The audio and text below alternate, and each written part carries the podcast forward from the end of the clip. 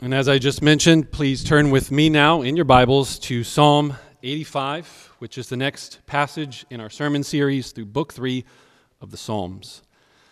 If you are new to using the Bible and you're using those black Pew Bibles, you can find page 80, uh, Psalm 85 on page 462. I have entitled this message a song because the Psalms were sung in corporate worship. So, a song about the gospel of peace.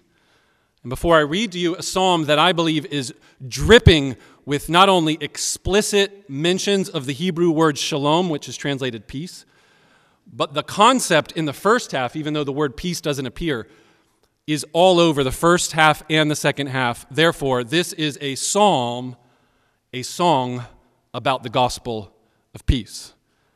And this may seem like a very strange way to illustrate or define peace, but I would like to give to you an example or illustration for the broad usage of the word shalom.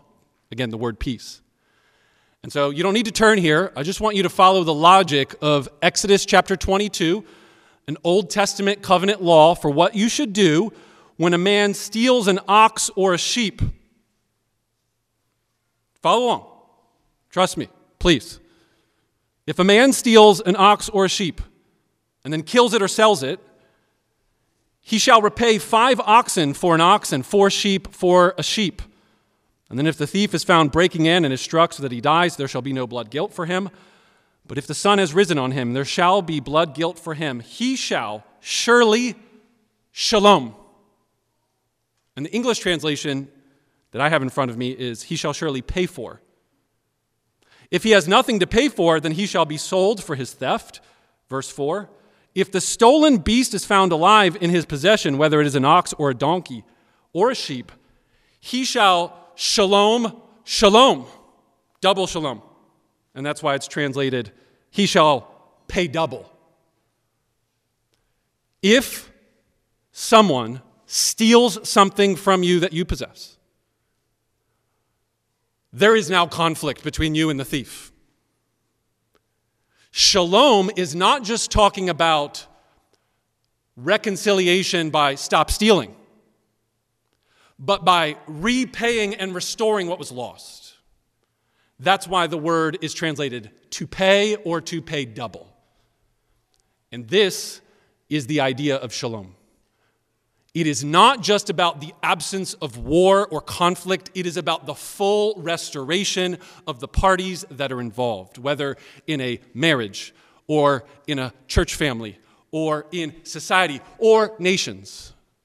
Which is why, if you were paying attention very carefully, you would have heard me not pray for peace in the Middle East just as the absence of war, but the full restoration of humans that should love and care for and support one another for the sake of human flourishing. Do you see the difference between those two definitions? To put it as simple as possible, the word shalom means wholeness or completeness. When Solomon finished building the temple in the book of First Kings, it says that when he shalomed it, it's a verb. We, we don't use that as an English verb, do we? Peace is always a noun or a description of an adjective of, of sorts, right? Like peace. I have peace. But in Hebrew, you can make it a verb. Peaced. I peaced you. And so, I think before you read and hear Psalm 85 and you consider the first half of the psalm, verses 1 through 7, is all about the outcome of shalom, which is full restoration. And then you're going to notice verses 8 to 13 is the actual promise and the explicit word. Shalom comes up again and again. So there's my little intro before we read. So now please follow along as I read Psalm 85, starting in verse 1. To the choir master, a psalm of the sons of Korah. Lord, you were favorable to your land. You restored the fortunes of Jacob. You forgave the iniquity of your people. You covered all their sin. Selah. You withdrew all your wrath. You turned from your hot anger. Restore us again, O God of our salvation, and put away your indignation toward us. Will you be angry with us forever? Will you prolong your anger to all generations? Will you not revive us again that your people may rejoice in you? Show us your steadfast love, O Lord, and grant us your salvation. Let me hear what God the Lord will speak, for he will speak peace to his people, to his saints. But let them not turn back to folly. Surely his salvation is near to those who fear him, that glory may dwell in our land. Steadfast love and faithfulness meet, righteousness and peace kiss each other. Faithfulness springs up from the ground, and righteousness looks down from the sky. Yes, the Lord will give what is good, and our land will yield its increase. Righteousness will go before him and make his footsteps a way. And that'll end our reading of God's holy and inspired and inerrant word. And my prayer is that he will put the peace of God into your heart. Amen. If you would like to just break down this psalm in very simple terms, verses 1 through 3 talks about the past. Notice all the verbs. You were, you restored, you forgave, you covered, you withdrew, you turned, all past tense. Verses 1 through 3 would be one stanza. And so we want to think about God's past actions in verses 1 through 3. Verses 4 to 7 are all present tense. They're the actual prayers of the present situation. And notice the way that verses 4 and verses 7 provide bookends of this stanza. Restore us again, O God of salvation and put away your indignation toward us. Verse 7 Show us your steadfast love, O Lord, and grant us your salvation. There are the bookends, and in between those are these questions. So, past actions of God, present prayers, verses 4 to 7, and then the rest of the psalm, verses 8 through 13. Notice the future tense orientation of all of the verbs. The Lord God will speak. He will speak peace more specifically. Surely his salvation is near to those who fear him. Steadfast love and faithfulness meet, righteousness and peace kiss each other. Faithfulness springs up from the ground, and righteousness looks down from the sky. Yes, the Lord will give what is good, and our land will yield its increase. Righteousness will go before him and make his footsteps away. So, if you're just outlining the psalm, that would be a very obvious and simple way to outline it past, present, future. God's past actions provides the basis for the present prayers and then the hope of the future promise. To summarize the message as it relates to this idea of peace, shalom, I'd like to say it this way. Verses 1 through 3 instruct us to pray to the God of peace. Verses 4 to 7 tell us what to pray for. Pray for the peace of God, the full wholeness and restoration of our relationship with Him. Revive us, O God so that we would have the peace of God in our hearts, in our lives. And then finally, verses 8 through 13 command us, instruct us to hear, listen for the gospel of peace being spoken to us. Pray to the God of peace, verses 1 through 3.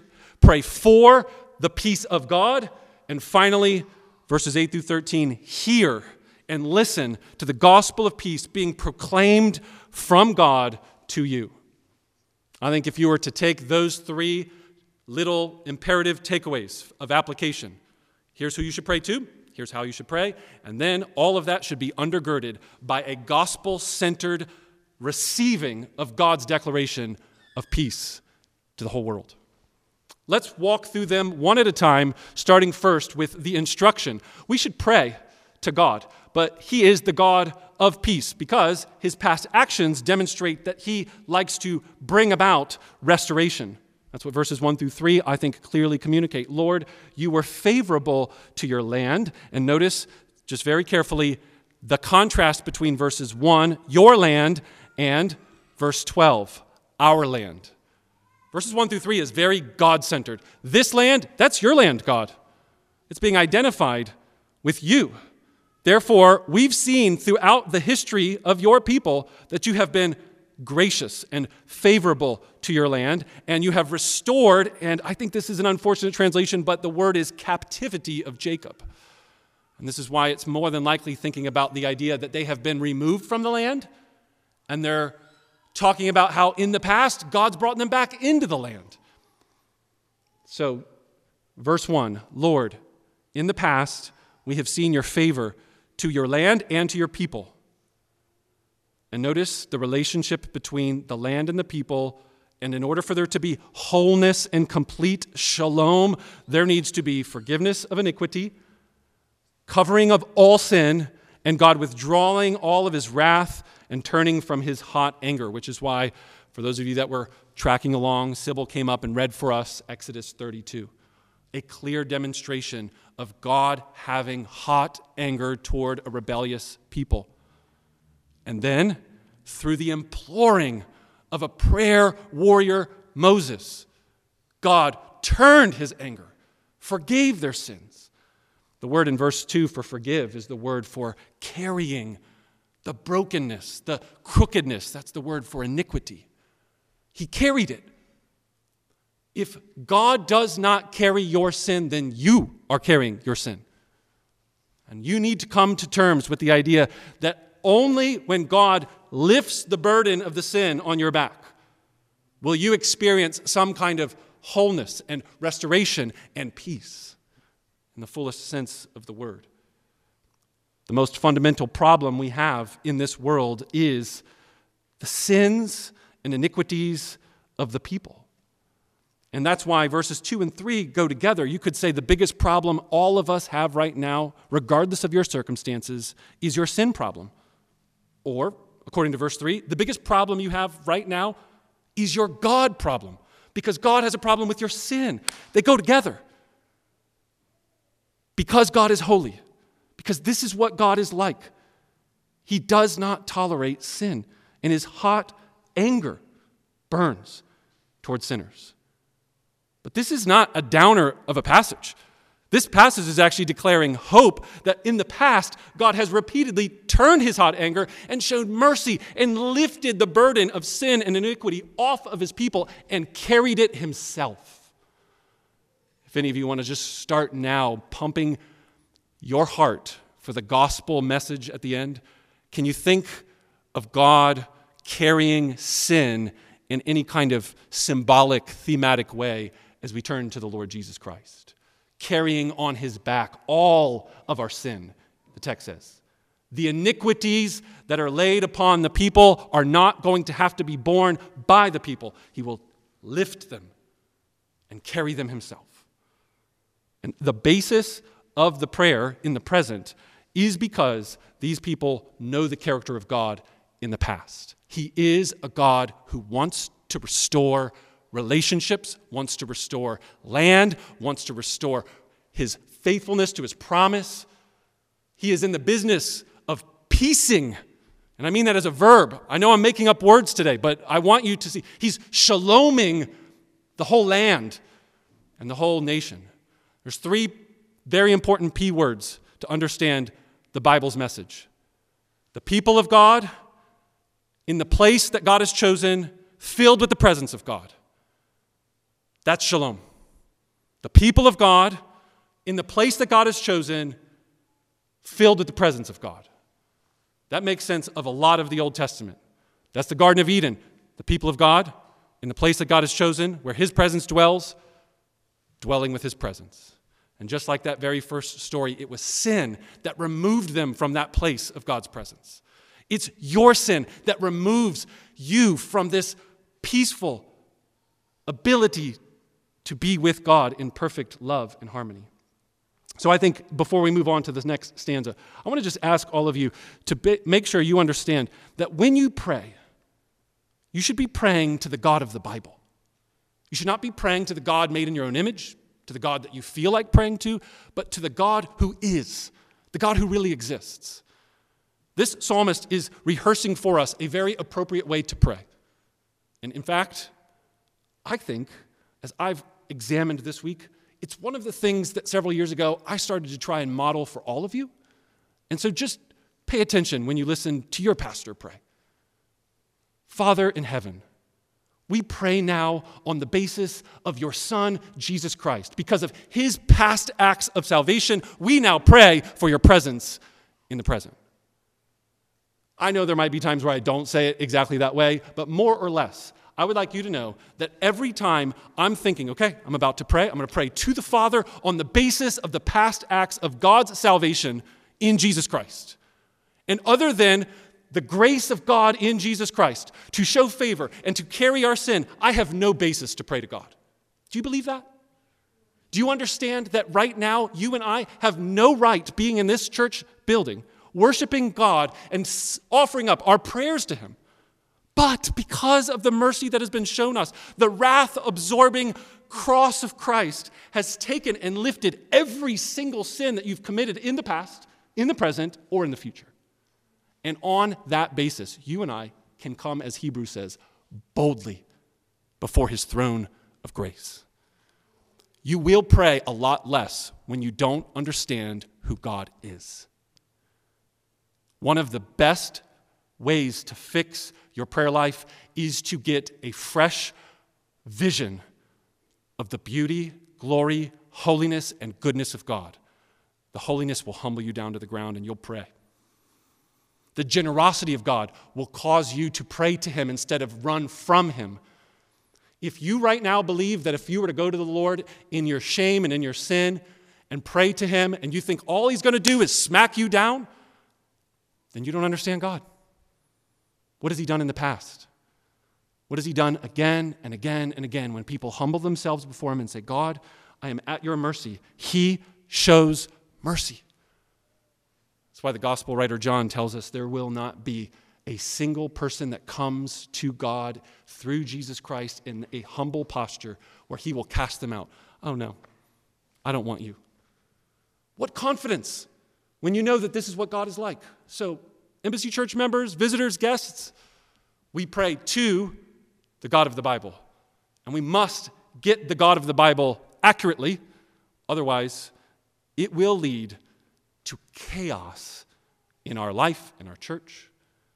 It's the foundation. The foundation for prayer, the foundation for worship, the foundation for your life. If you have any hope to say, man, my life feels chaotic, which is the exact opposite of peace. Even metaphorically, one of the ways that peace is used is described like a building where every single brick is in its place. You guys ever go into your house and like, the house is a mess, it's chaotic, there's things everywhere. That feeling, internally, emotionally, or, or that feeling looking out at the rest of the world, listening to news headlines. It's chaotic everywhere. That's the lack of shalom. If you would like any hope in making progress of having shalom in the midst of the chaos, you got to know who this God is. Point two. We should pray not just to the God of peace, but we should pray for the peace of God into our hearts and lives. And I believe this is what they are praying for. Verse 4 and verse 7 are praying for salvation, and that salvation will bring turning, quite literally in verse 4, turning to God, a turning in one's heart, a turning in a change of action. If we jump into verse 8, look specifically about how the, the contrast of turn, it's the same exact word, but don't let them turn back to folly. Instead, turn to God so that verse 6 says, We want revival for what purpose, church? I'm not making this up. I am not just that pastor that gets stuck on a theme and just wants to bring it up. The Bible is stuck on a theme. The purpose for God to answer prayers is so that what? He'd get glory, so that he'd be rejoiced in, so that God would be praised. That's what verse 6 says. Revive me again so that way I have a happier life? Maybe. How about a holy life? How about God being honored and supremely worshiped?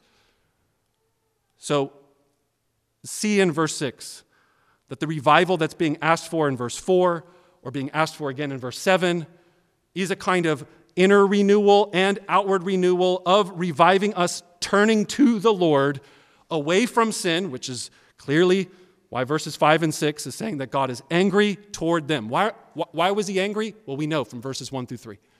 He's angry because of their iniquity because of all of their many sins against God. God's not capricious, He, he doesn't fly off the handle. He, he's not like some of your fathers who have been cruel and abusive and mean. And every time there's something that just annoys him a little bit, just like a prick, he's, he's ready. And I meant prick like a, uh, not the mean word, uh, like poke, like a poke. You poke me, do, do I just ooze out with anger and malice? That's not what God is like. He's slow to anger. And when we sin again and again and again, He rightly is angry toward our sin, and His wrath burns, not fast, but slow. And so notice this psalmist is not beating around the bush, is not acting like God doesn't have the right to be angry. He says, Will you be angry with us forever? Will you prolong your anger to all generations? The question is, why are you angry? We don't deserve this.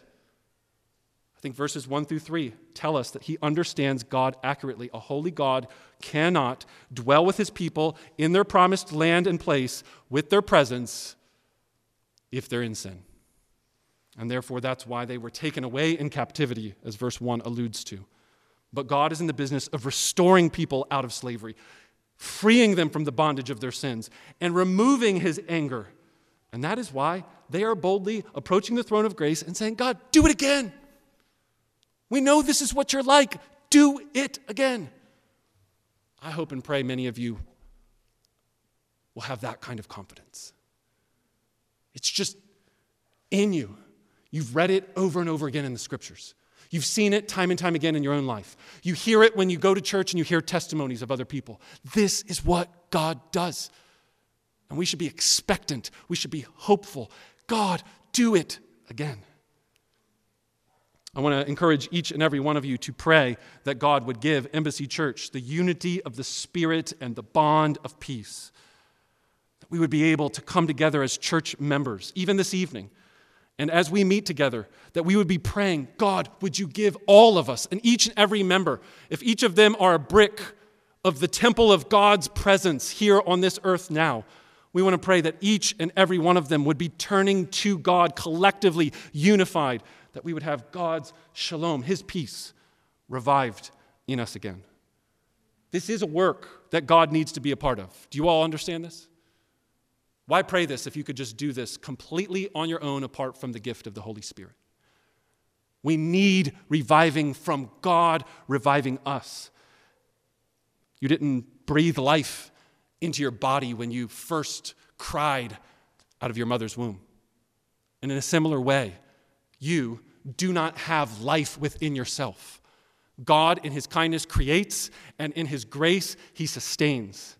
And this is true both of creation and salvation. Show us your steadfast love, O Lord, your covenant, faithful, Hesed love. It's the first song we sang in our worship service. Your loving kindness, O God. Show it to us. May we see your salvation so that we would turn back to you. Do you all remember that little line in Romans chapter 2, verse 4? That it is the kindness of God that leads us to repentance? I think that could be a good summary of points one and two. We pray to the God of peace, and we pray for the peace of God because we are confident in God's kindness and we are assured of God's promises, and therefore we boldly approach Him and say, God, do it again. Not because we are deserving, not because we're so great, but because of your mercy. Pray to the God of peace, pray for the God of peace Finally, hear the gospel of peace. Verses 8 to 13 are some of, I think, the richest and most beautiful language about God's character and his beauty in all the Psalms. But notice the way that verse 8 begins. After rehearsing the past, after praying for what's going on in the present, the need for revival, the psalmist says in verse 8, So now let me hear what God the Lord will speak. I just want to pause there and ask, even right now, do you have an eager anticipation? I want to hear God speak. I don't even want to hear Phil speak. I want, as we walk through these final verses, I want to hear God. I want to be revived again. And I know that the only way I will be revived is when God speaks powerfully through His Word and helps my mind be renewed that, yes, there is a God. He is a God of peace, and He wants to grant me peace right now. Wait for it. Wait for it as if your life depends upon it. As Jesus said in Matthew 4, we do not live by flesh and blood and bread alone. We live by the word that comes out of the mouth of God. So, like the psalmist, right now, as this sermon is ending, I want to hear God. I want to hear God speak. Why would you want to hear this God speak? He's angry. No, no, no. This God is rightly angry, but this God is a God who will speak peace to his people.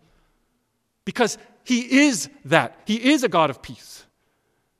And he wants them to not turn away to folly, but, but fully restored in meaningful relationship with him. Surely, indeed, this salvation of God is near to anyone who would humbly fear the Lord.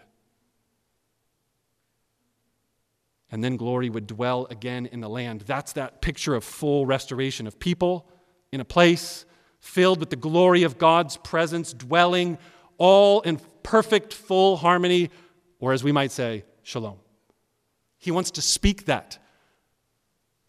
And then look at verses 10 to 13. In case anyone starts to fall off on one end of the spectrum of the other, we might put and God's love with God's, and this, this Hebrew word is faithfulness sometimes, but I think it's better probably here to see truth. Is God gracious or is he a God of, of truth and faithfulness? He's going to stay faithful to his promises. And those promises include that if you rebel against me, I will judge. Does he have steadfast love or does he have faithfulness? Oh, don't pick and choose.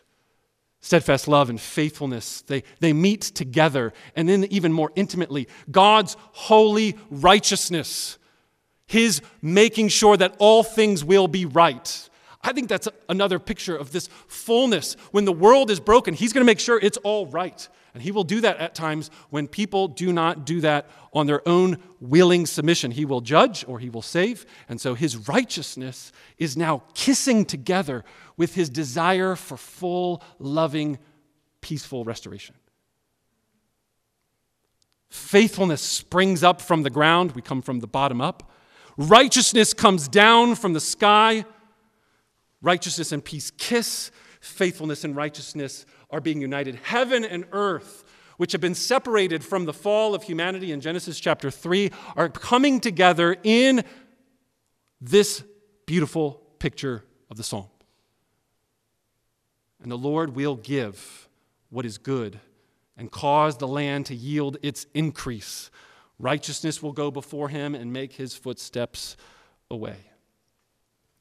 When we read Psalm 85 and we think about the brokenness that exists in our personal heart, the sin that has separated us from the relationship of God, when we think about the brokenness in our family, our church, our community, the world, we might wonder what it will look like for Psalm 85 to be answered. And we might wonder what it would look like for these promises. They will come in the future. And sure enough, we already have the down payment of God's promises in the person of Jesus. I want you to think about the word Jesus spoke as the picture of chaos was about as perfect of a picture as you could imagine. Here Jesus is on a boat, and there's a massive storm. The storm represents, in all of biblical imagery, the lack of shalom chaotic waters, the unrest of the sea. Read your Bible again and again and realize how many times the waters are being a depiction of just the broken, chaotic unrest of either an individual, a nation, or really the whole world. And there Jesus is. There, righteousness and peace kiss. There, the Son of God, fully representing the full character description that we find here at the picture of Psalm 85. He gets up after being asleep. Everybody's flipping out on the boat. And what does he say? Peace, be still. Verse 8 says, Let me hear what God the Lord will speak. He will speak peace. That little story is just a, beautiful little vignette, a little illustration of what it will look like when the God of Psalm 85 does come as promised, does deliver shows up in human flesh and sees the chaotic waters, and he can say with the word, he speaks peace, and what happens as a result? The waters were still. The power of his word when he speaks peace and declares it over chaotic waters, an unrest in your soul this morning, receive now through the scriptures the peace of God being spoken through the person and work of Jesus, the Prince of Peace. Our hope is not just that wars will end in the Middle East. Our hope is that the Prince of Peace will reign and rule over every tribe and nation. As I finish out this sermon, I want to give you what I think is one of the most interesting and provocative illustrations that I hope will bring everything that you've heard to a grand conclusion. December 1944 is the time. Hiro Onoda, Hiroo Onoda, is a Japanese lieutenant in the final months of World War II, December 1944. He was specifically stationed by his commanding officer to do work on a small, tiny island in the Philippines. Within weeks of his arrival, the U.S. attacked the forces of the Japanese, and therefore they had to flee deep into the jungle. His specific instructions were to frustrate the enemy attacks on the island and destroy an airstrip and a pier on the island, but he was also given this very important word under no circumstances should you ever give up your life. He and his comrades eventually would fail their mission as they were stuck and trapped in this jungle. Hidden amongst the wilderness, stinging ants, poisonous snakes, living on a diet of banana skins, coconuts, and rice they would steal from small villages. They were convinced that they'd be starved to death. August 15th, 1945. They're not dead yet. It's eight months later. And if any of you know this date, Japan surrendered and World, World War II was over. But who's going to tell our guy, hero, Onoda? No one knew. So they went on thinking that the war was still going on, not knowing they would be able to continue attacking. And this would go on for years, decades, 29 years and 10 months to be exact. Even in spite of the Japanese army in the surrounding years, dropping pieces of paper from planes flying over the island, informing any of the stragglers that might have been tucked away in the jungle that the war was over. Onoda dismissed all of these announcements and thought they were propaganda from the Philippine army. Search parties were even sent to try and find this man. They thought that they were just Japanese prisoners being forced against their will to try and seductively lure in their soldier crew. Photos and messages from his family were even delivered, but he thought they were all doctored. Guys, we're talking about many attempts again and again were being given and delivered saying, the war is over. 29 years later, February the 20th, 1974, a, what was described by Onoda, a Japanese hippie boy, his words, not mine, was doing adventure traveling and hiking and said to him that he was going around the world looking for Lieutenant Onoda, a panda bear, and the abominable snowman, and in that order. This young Japanese man ended up finding Onoda four days later in the jungle. They became quick friends. But Onoda still did not believe that the war was over and refused to surrender and come home, saying that he must wait for orders from his superior officer. So this young man returned back to Japan with photographs of him and Onoda, proving that he had been successful in his mission and found him alive. And the Japanese government located the now retired commanding officer, who was still alive, thankfully, and sent him on March the 9th, 1974, into the island. He then met the soldier and said, I'm sorry it took me so long, but we promised that whatever happens, we'll come back for you, and here I am. The superior officer asked him to turn over his sword, his rifle, his 500 rounds of ammunition, and his several hand grenades, and come home. And he did. Your God is your commanding officer. He has come in the person of Jesus. He has declared and spoken to you that peace with God and war and enmity in this world has been accomplished and finished and victory has been won. Are you going to leave here today living like Hiroo Onoda? Still fighting against God? Fighting with one another? Or living and surrendering down, humbling yourself? He's spoken peace. When he wrote, when he said, It is finished on the cross, Jesus Christ forever spoke for us the words of peace that we now need to hear the gospel in order to be able to pray that the God of peace would give us the peace of God. My hope and prayer is that every single one of you would loudly and clearly hear, not just from a pamphlet or propaganda piece, believe your superior officer has come in the flesh. His name is Jesus, Lord of Lords, King of Kings.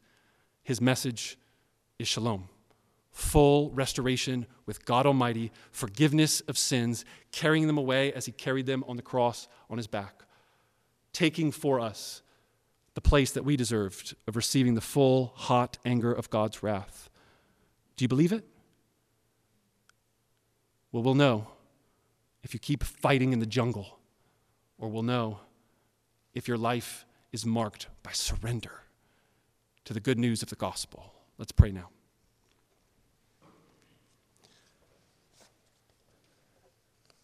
Our Heavenly Father, we want to now pray in the name of your Son, Jesus, knowing that we have no right, no basis in our own righteousness to pray to you and ask for you to give us peace.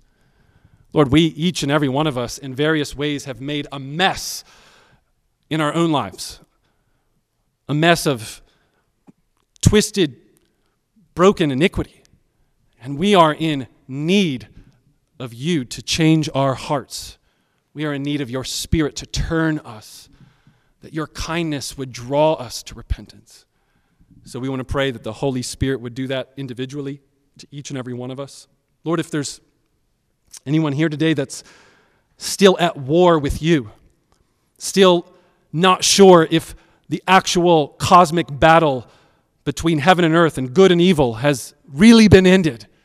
Lord, I pray that they would just lay down their deadly doing down at your feet and stand in you, in you alone, righteously, complete, full, restored relationship with their Father in heaven.